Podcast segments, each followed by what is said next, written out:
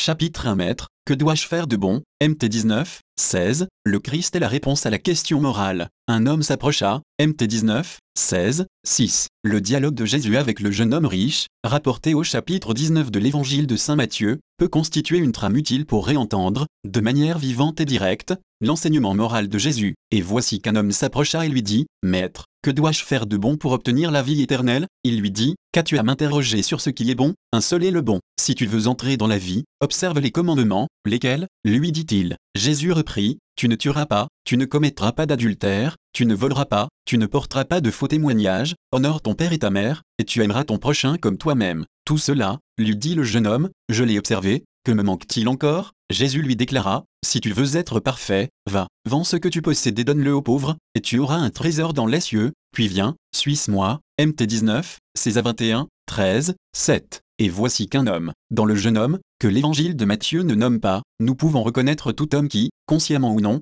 s'approche du Christ, rédempteur de l'homme, et qui lui pose la question morale. Pour le jeune homme, avant d'être une question sur les règles à observer, c'est une question de plénitude de sens pour sa vie. C'est là, en effet, l'aspiration qui est à la source de toute décision et de toute action humaine, la recherche secrète et l'élan intime qui meuvent la liberté. En dernier lieu, cette question traduit une aspiration au bien absolu qui nous attire et nous appelle à lui, elle est l'écho de la vocation qui vient de Dieu, origine et fin de la vie humaine. Dans cette même perspective, le Concile Vatican II a invité à approfondir la théologie morale de telle sorte que son exposition mette en valeur la très haute vocation que les fidèles ont reçue dans le Christ XIV, unique réponse qui comble pleinement le désir du cœur humain. Pour que les hommes puissent vivre cette rencontre avec le Christ, Dieu a voulu son Église. En effet, l'Église désire servir cet objectif unique, que tout homme puisse retrouver le Christ, afin que le Christ puisse parcourir la route de l'existence, en compagnie de chacun 15. Maître, que dois-je faire de bon pour obtenir la vie éternelle? MT 19, 16, 8. C'est du fond du cœur que le jeune homme riche adresse cette question à Jésus de Nazareth,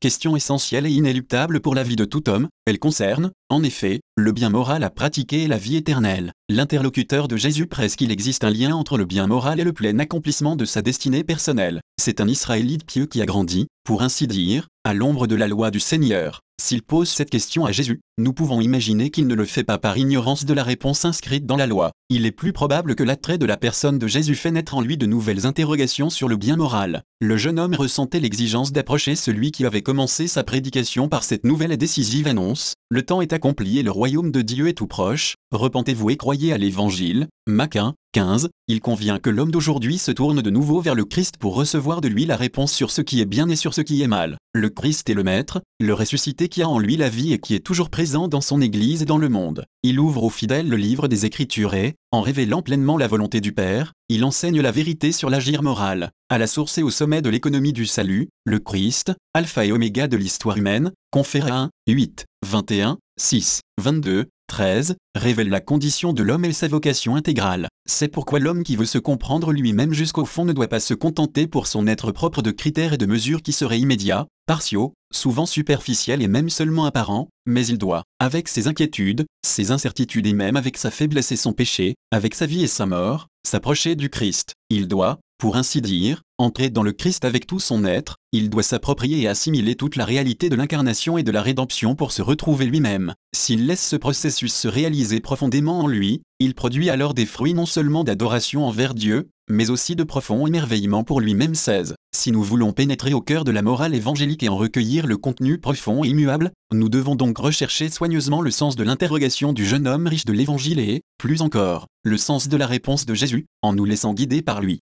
En effet, avec une délicate attention pédagogique, répond en conduisant le jeune homme presque par la main, pas à pas, vers la vérité tout entière.